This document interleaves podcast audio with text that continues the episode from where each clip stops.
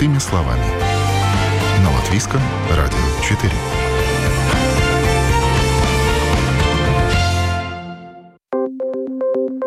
В эфире программа «Простыми словами», в студии Юлия Петрик. Доброе утро. С сегодняшнего дня можно подавать ежегодную декларацию о доходах.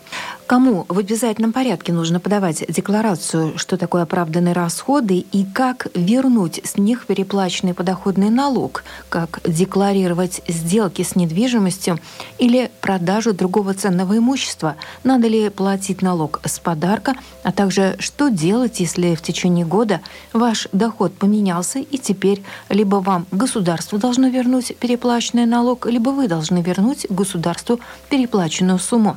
И в каком виде лучше подавать декларацию о доходах? На все эти вопросы нам сегодня ответит специалист налоговой службы. Представлю сегодняшнюю мою гостью в студии Латвийского радио 4, зам руководителя Рижского отдела обслуживания клиентов службы государственных доходов Наталья Конопецкая. Доброе утро. Доброе утро. Итак, как я сказала, мы сейчас поговорим о порядке подачи ежегодных налоговых деклараций, кому их нужно подавать, какие расходы можно возместить, и затронем прочие волнующие жителей вопросы. Итак, Наталья, с 1 марта можно подавать ежегодную декларацию. А сначала давайте разберемся, кому в обязательном порядке ее нужно подавать. В обязательном порядке декларацию нужно подавать персонам, которые ведут хозяйственную деятельность. Потом персонам, которые сдают в аренду недвижимость, которая зарегистрирована на 10% налоговой ставки. Морякам, персонам, у которых были необлагаемые сделки, в которые в общей сумме за год составляют 10 тысяч евро и выше. То есть это какие-то сделки частные, да, там продажи всевозможные, да? Люди продают персональное имущество. Персональное имущество по закону не облагается налогом. Есть сделки с недвижимостью, из которых есть определенные освобождения, при которых сделка с недвижимостью, доход полученный, считается необлагаемой сделкой. Понятно. И кому еще? Людям, которые получали доходы, работая за границей, либо оказывая услуги отдаленно, тоже как бы работая за границей. Здесь надо упомянуть отдельно, что доходы, полученные в рамках трудового договора, в рамках Европейского сообщества, обязательно декларировать не надо. Но если наш резидент сдает декларацию по каким-то другим причинам, к примеру, хочет подать чеки на оправданные расходы, тогда ему обязательно надо указать и эти доходы. Они будут необлагаемы, но их надо указать в годовой декларации доходов. Хорошо. Теперь, что касается добровольной подачи декларации, чтобы вернуть переплаченный подоходный налог, то есть, так сказать, оправданные расходы. Каков здесь порядок? И напомните заодно тогда, по каким расходам, да, и на какую сумму можно вернуть средства? Оправданные расходы у нас считаются медицинские расходы. Это могут быть любые медицинские манипуляции, зубные врачи, больницы, оплата либо на операциях, что люди доплачивают. Это обучение и полцене. Это кружки всевозможные? Кружки, всевозможные кружки для детей. Пожертвования тоже? Пожертвования тоже можно. Да, можно. Только здесь надо помнить, что сначала включается в декларацию пожертвования, а потом на остаточную сумму включаются оправданные расходы. И расходы на какую сумму должны быть, чтобы вернуть за год деньги? На одну персону можно включать для перерасчета налогов 600 евро. То есть 600 евро на маму, 600 евро на папу, 600 евро на бабушку, 600 евро на ребенка одного, на второго и так далее. На каждого члена семьи, который является первой ступенью родственников. Возврат с этой суммы, это будет подоходный налог с населения 20%. То есть возврат 600 евро составляет 120 евро. И если вся семья, то с каждого по 600, да. То есть получается за каждую персону 120 евро. При условии, что этот налог в течение года был удержан. Если сумма была значительно больше потрачена, да, там на учебу, на лечение, то есть в следующем году можно использовать вот эту потраченную сумму, чтобы в следующем году вернуть эти деньги? Сумма, которая превышает 600 евро, она автоматически переходит на следующие года в течение 3 лет. Здесь надо помнить, что переходящая сумма включается только в том случае, если у вас нет расходов за текущий год. Если у вас с этого года осталось, к примеру, 300 евро, а в следующем году у вас за текущий год тоже будет 600, то это 300 евро останется опять висящей суммой еще 2 года. И в течение какого сколько времени можно подавать налоговую декларацию? То есть до какого срока можно вернуть деньги? Декларация можно подать добровольно для тех персон, которым не обязательно. Да. Можно подавать в течение 3 лет. То есть на данный момент мы еще принимаем до 16 июня 2019 год. А кому обязательно подавать? В какие сроки? Кому обязательно подавать? Им надо подавать с 1 марта до 1 июня. У людей, у которых брутто-доходы составляют 78 100 евро и больше, с 1 апреля до 1 июля. Что касается декларации сделок, да, может быть, все-таки пару слов самых распространенных случаев. Если происходит продажа недвижимости, в каких случаях человек он должен заплатить налог? Я бы сформулировала по-другому. Да. Отталкиваться от того, что любая недвижимость – это облагаемая сделка, продажа.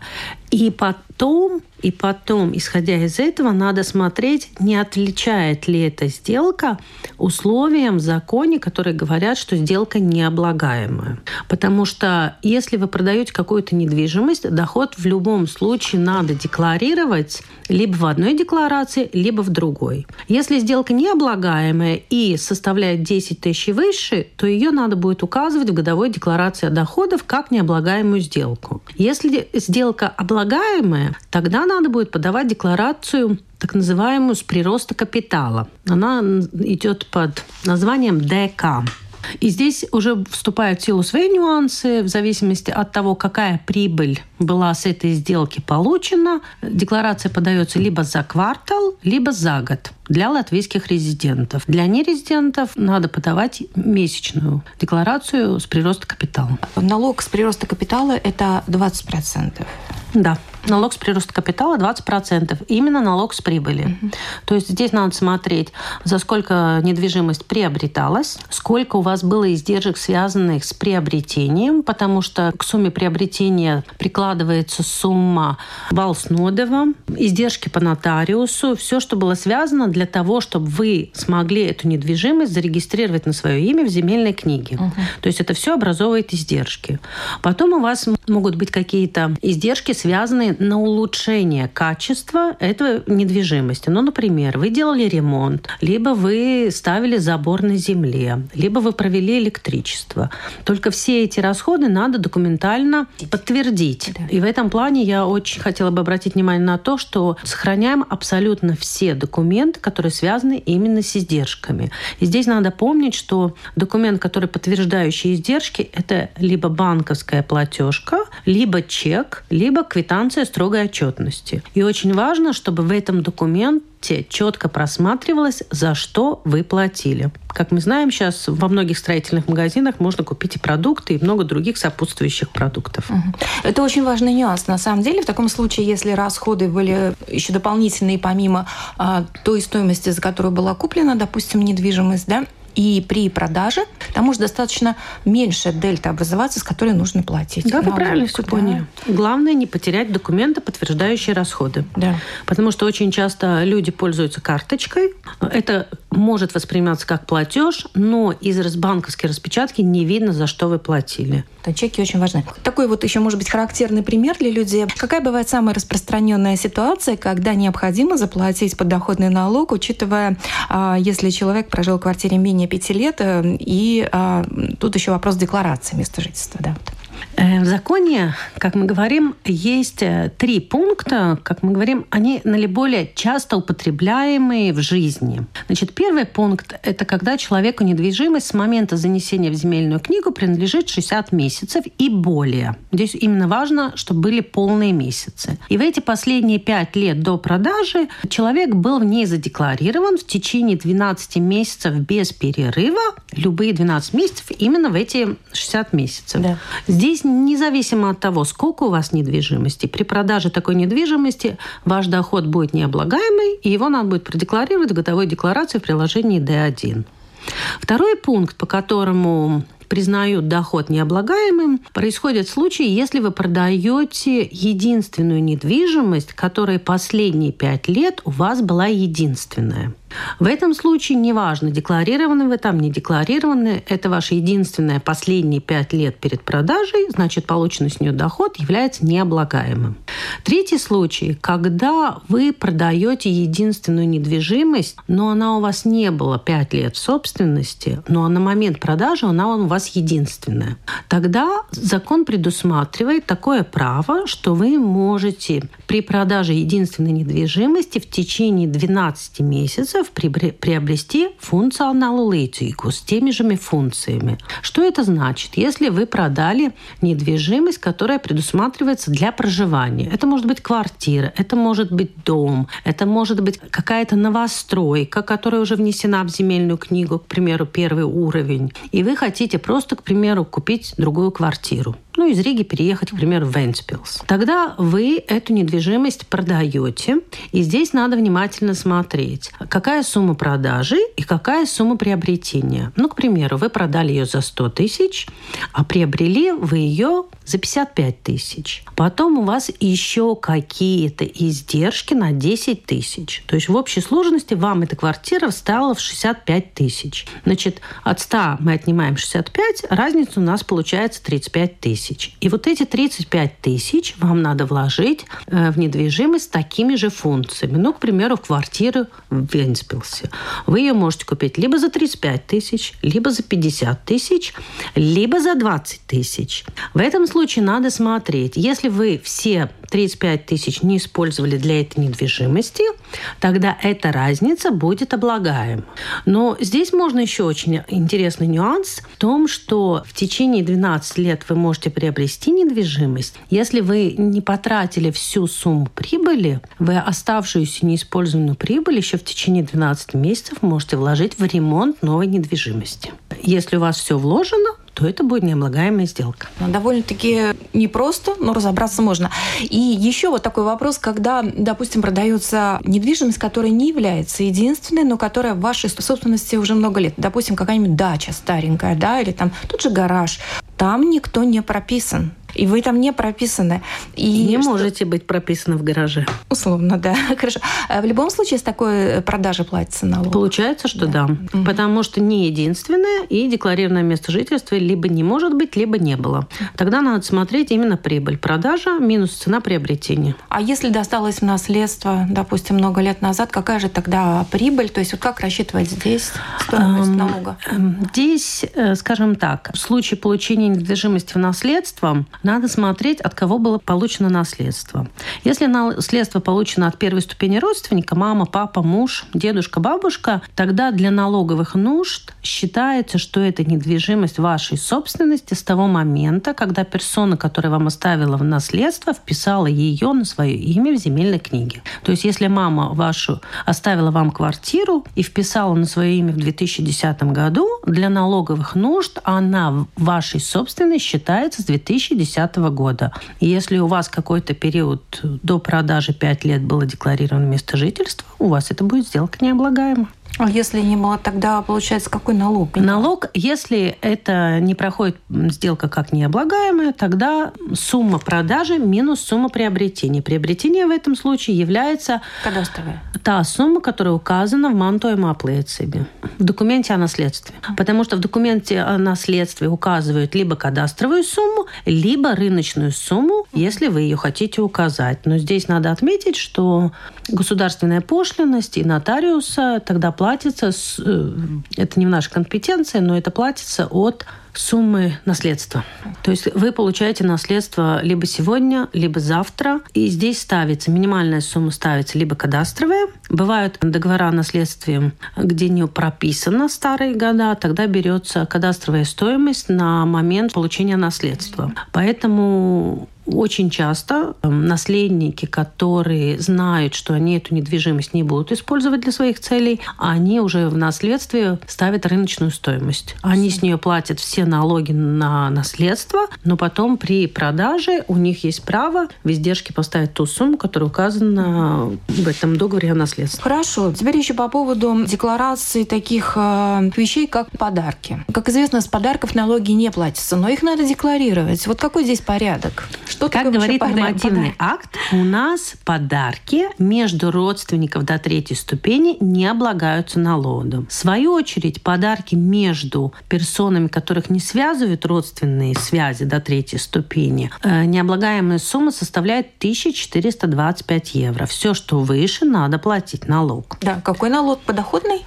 Подоходный налог с населения. Вы включаете его в декларацию, обозначаете сумму 1425 как необлагаемую сумму, и дальше автоматически система сводит общий баланс по декларации, и, исходя из ваших доходов за год брутто, она тогда ставит ставку с подарком. Потому что очень часто люди думают так: я получил подарок, мне надо только заплатить 20%. Да. Но здесь надо помнить, что у вас в течение года много других доходов. У вас, к примеру, на работе были, на одной работе 25 тысяч, к примеру, еще 10 тысяч какая-то вторая работа, уже 35 тысяч. А 20% применяется только к доходам до 20 тысяч. Потом у нас 23%.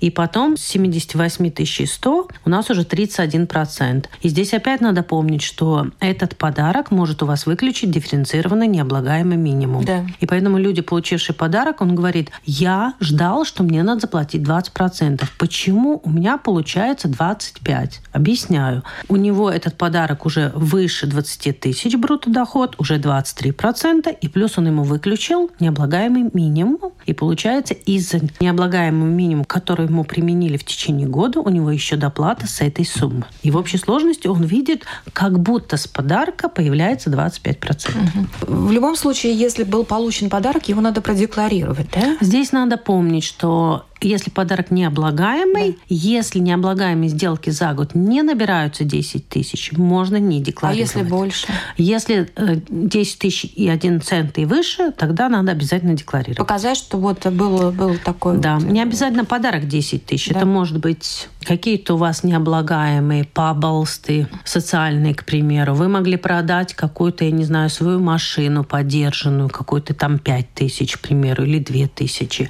И потом у вас...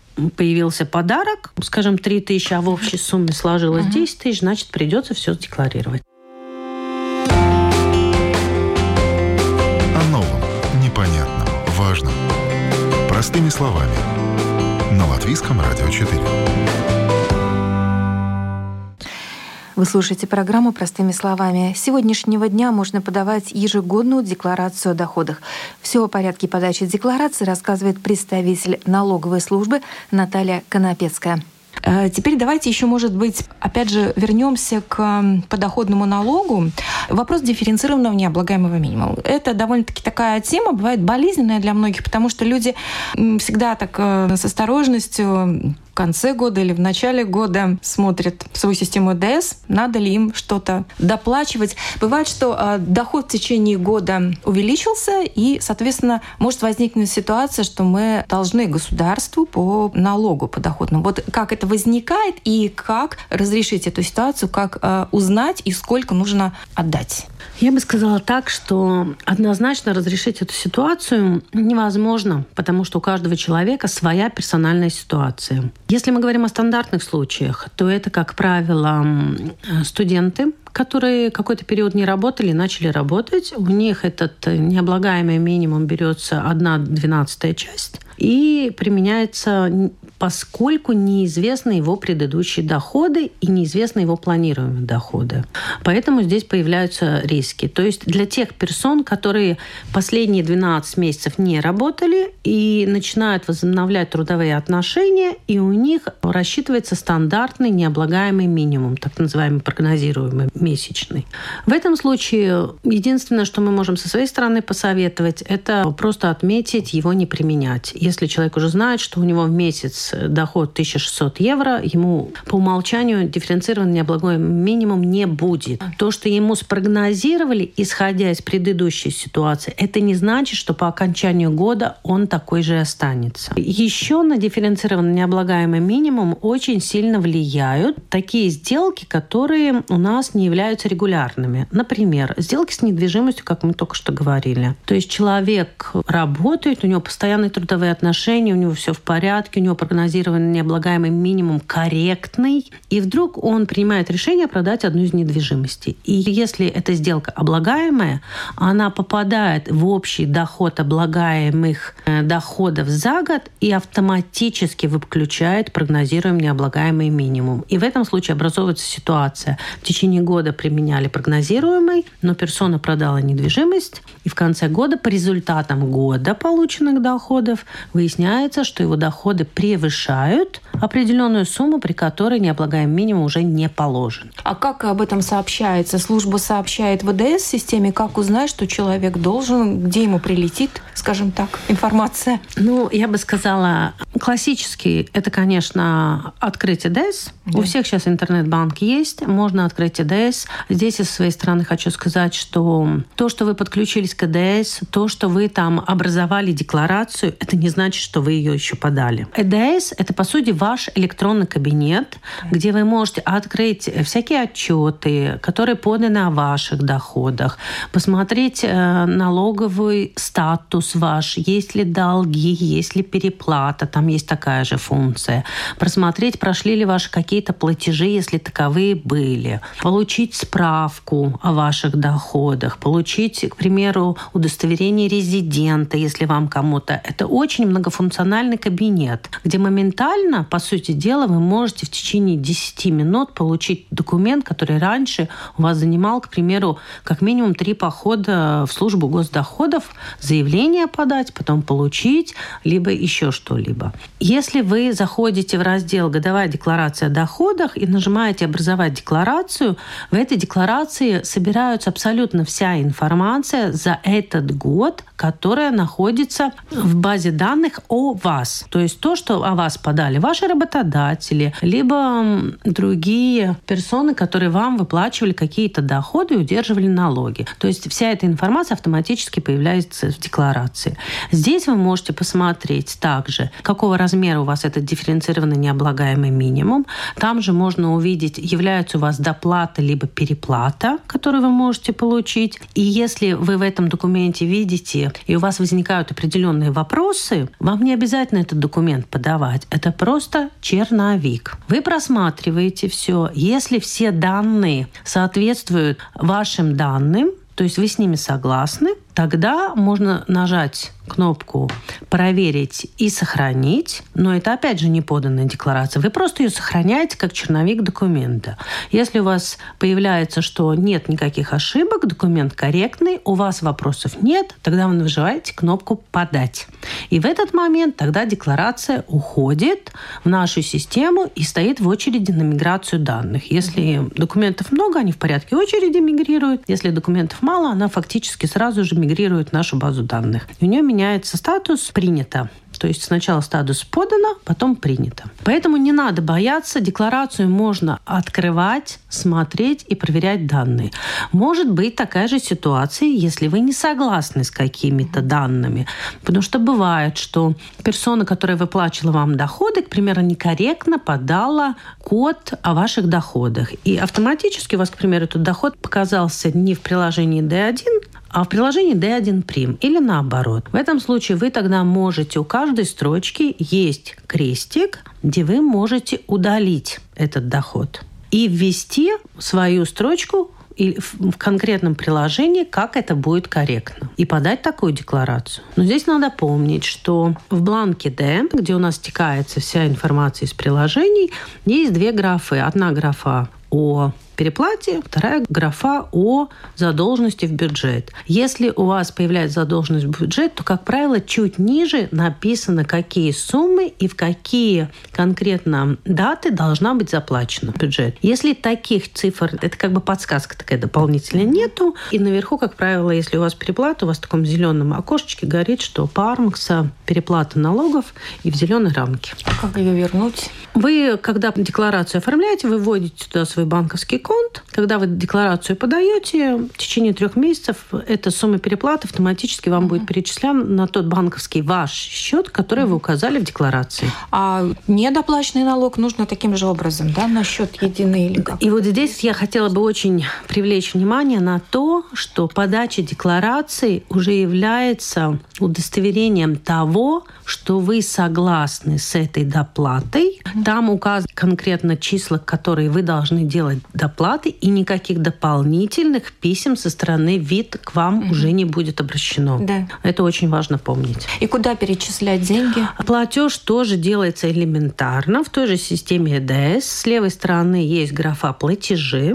Вы нажимаете на эти платежи, как бы вену, то есть контом уже все, банковский счет введен, вы просто пишете, какую сумму вы платите, потом нажимаете кнопку «Оплачивать», и он вам предлагает подключиться к интернет-банку и закончить платеж через интернет-банк. Понятно. Очень интересно. Вот используя эту систему ЭДС, платежи, можно платить за другую персону. Потому что, как правило, все время возникают вопросы, когда мне надо заплатить за бабушку. То есть можно подключиться вам через свою систему ЭДС, да, в раздел «Платежи», и там наверху есть кнопка функции «Платеж за другую персону». Вы нажимаете эту кнопку, вводите данные той персоны, за которой вы хотите сделать платеж, сумму, и можете дальше сделать подключение к своему банковскому счету и сделать этот платеж. Именно благодаря тому, что образовалась сайты с другой персоны, именно эта сумма уйдет как заплаченный налог на ту персону. Да, связка это, да, потому персоны, что если вы делаете это просто через обыкновенный интернет-банк, поскольку у нас все платежи происходят автоматически, то у нас опознавание платежей происходит именно по плательщику. Ну, это персональный код, да? Что там будет?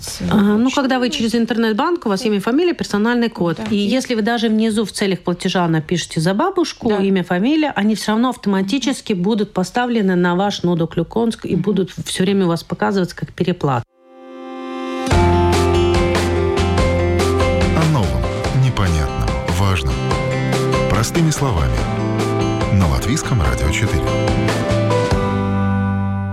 Давайте еще поговорим по вопросу уплаты налогов. Если у человека есть вторая работа, есть основное место работы, где он платит стандартный подоходный налог, но если его зарплата, опять же, не превышает 1600 евро в месяц, тогда применяется 20% подоходный налог. Но если у него есть вторая работа, и в таком случае, то есть вот как здесь происходит налогообложение и с чем должен считаться этот человек? Ну, видите, если этот человек не пенсионер, я специально это упоминаю, потому что хотела бы затронуть эту тему, то, сдавая годовую декларацию о доходах, у него все выровняется. Он резюмеешь карты, будет ему взято во внимание и доходы с одной работы, и доходы с другой, и все налоговые облегчения. Но, опять же, надо смотреть, если до этого человек работал только одну работу, и в течение года у него появилась вторая работа, то прогнозированный месячный необлагаемый минимум был рассчитан без расчета второй работы. В этом случае я, может быть, рекомендовала бы отметить налоговые книжки, не применять необлагаемый минимум. Если мы говорим о пенсионерах, как я упомянула, здесь надо помнить одну вещь, что пенсионерам, вне зависимости, где сдана налоговая книжка, 20% налоговой ставки применяют при выплате пенсии, и необлагаемый минимум пенсионера применяют при расчете выплаты пенсии. Что это значит? Это значит, если у пенсионера есть рабочее место, куда он сдал налоговую книжку, и на основании этой налоговой книжки работодатель тоже применяет 20% ставку подоходного налога с населения. И в результате может образоваться ситуация, что 20% человеку применили в 2 местах. Если пенсия имеет существенный размер или зарплата существенный размер, то в общей сложности все доходы могут превысить 20 тысяч за год. И в результате появится доплата подоходного налога с населения. Поэтому надо очень смотреть, сколько ваши брутто доходы прогнозируемый за год, как вы только чувствуете, что в общем это будет превышать 20 тысяч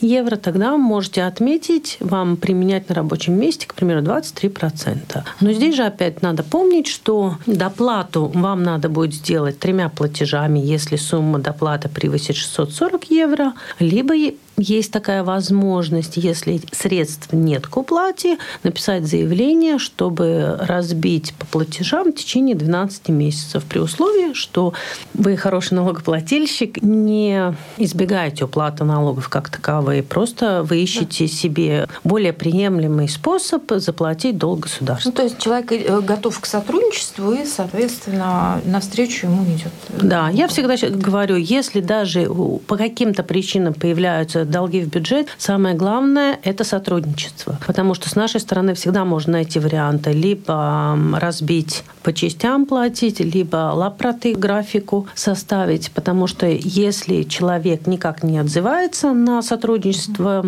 со службой госдоходов, в результате принимается решение с нашей стороны. Если при этом человек опять не отзывается, тогда мы передаем без стриду, педзеню, передаем ТЕС исполнителя. Взыскание судебному исполнителю. Судебного исполнителя. И там уже появляются дополнительные расходы уже судебного исполнителя. А когда появляется информация о том, что человек либо переплатил, либо недоплатил, когда это в конце года, в начале года вот, следующего, когда это видно становится? Вы это увидите только в тот момент, когда вы можете подать декларацию. Эта возможность появляется только 1 марта.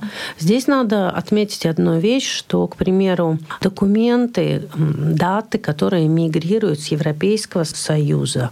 Если у вас были трудовые какие-то договора в Европе, вы работали, то у них есть таксационного года сдвиг. И бывает так, что человек подал декларацию по оправданным расходам и в то же время не указал свои доходы, полученные за границей, которые необлагаемые. Те же доходы трудовых договоров, которые были в Европе, они необлагаемые, но они меняют сумму необлагаемого минимума. То есть, если первичная декларация была без этих данных, и ВИД прошла автоматическая выплата, и потом, подав уточненную декларацию, нам промигрировали данные с Европы о том, что у человека были трудовые доходы, к примеру, в Германии или в Польше, и они автоматически появляются, в этом случае может появиться доплата, потому что эти доходы уменьшают необлагаемый минимум, потому что увеличиваются брутто доходы. С этих не надо платить налогов, но они уменьшают необлагаемый минимум. И может появиться доплата. То есть человек получит не только по чекам возврат, а у него эти чеки покроют часть, и еще какая-то часть может образоваться как доплата в бюджет.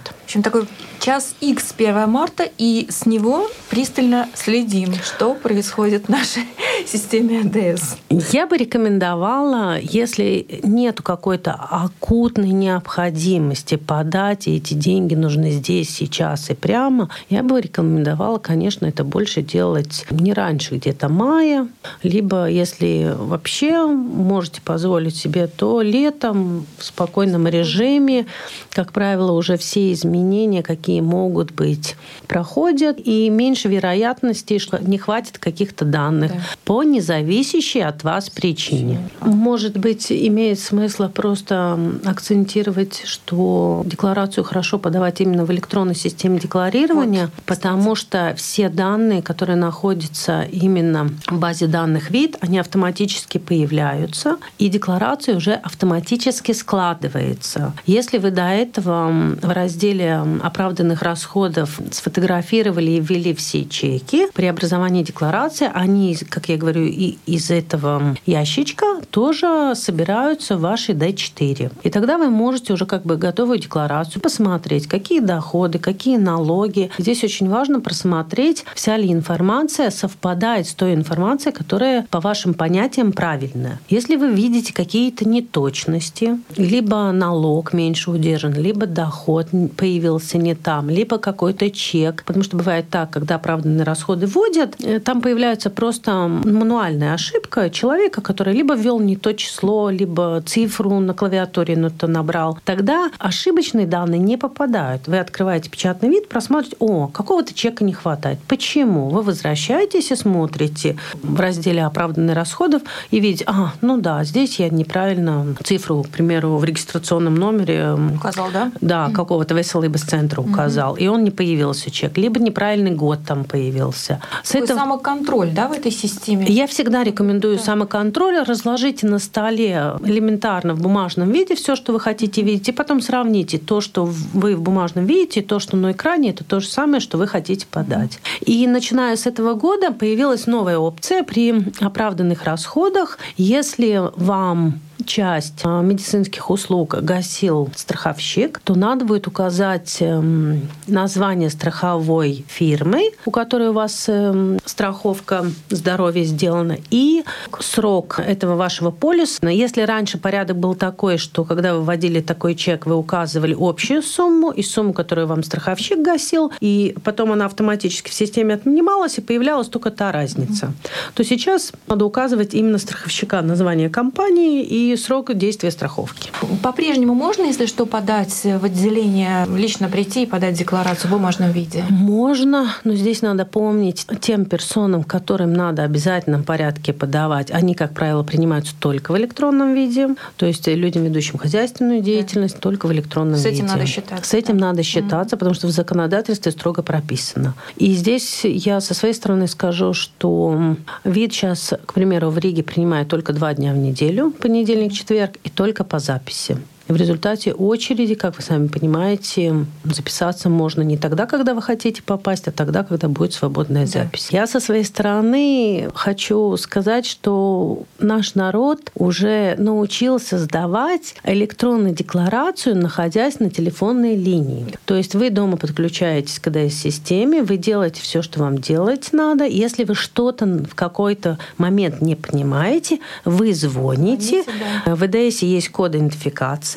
Наш консультант по телефону вам пошагово объясняет, вы проговариваете, что у вас не получается, он вам пошагово объясняет, что, куда вам надо нажать, чтобы довести или исправить и сдать декларацию до конца. На личном опыте проверено. Были ситуации, звонил, очень неудобно, действительно, центр работает хорошо информационный. Единственное, что мы, конечно, всех стараемся предупредить, если все 1 марта начинают сдавать декларацию, у нас система, она объемная, но представьте, она не предусмотрена на то, что 1,5 миллиона одновременно подключились к системе, как вы понимаете. И поэтому тем персонам, которые хотят сдать по оправданным расходам декларацию, не обязательно сдавать 1 марта, потому что в течение 3 месяцев все равно оплатят всем. По поводу налоговой книжки, каков порядок, если человек заступает на работу? Должен ли работодатель оповещать его о том, что он должен подать налоговую книжку? Она сейчас у нас в электронном виде. Каков порядок, каков закон?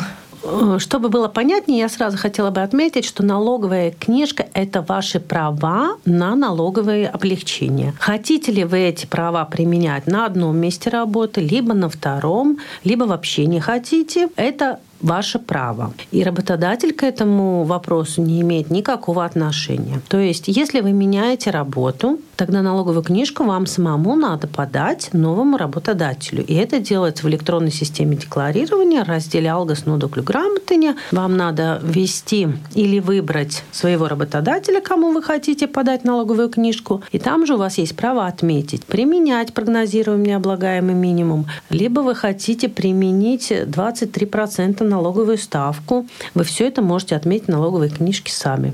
Если по каким-то причинам вы не можете в электронном декларировании это сделать, тогда можно просто в бумажном виде написать заявление в свободной форме и отправить по почте VID, что с такого-то числа я прошу подать мою налоговую книжку такому-то работодателю. Спасибо большое. Напомню, мы сейчас говорили о том, как правильно подавать годовую налоговую декларацию, какие существуют нюансы в этой связи. Ну, надеюсь, информация доступна и понятно. На студии была зам руководителя Рижского отделения по обслуживанию клиентов службы государственных доходов Наталья Конопецкая. Спасибо большое вам. Спасибо и вам. До свидания. И на этом программа «Простыми словами» подошла сегодня к завершению. Передачу провела Юлия Петрик. До новых встреч. О новом, непонятном, важном. Простыми словами. На Латвийском радио 4.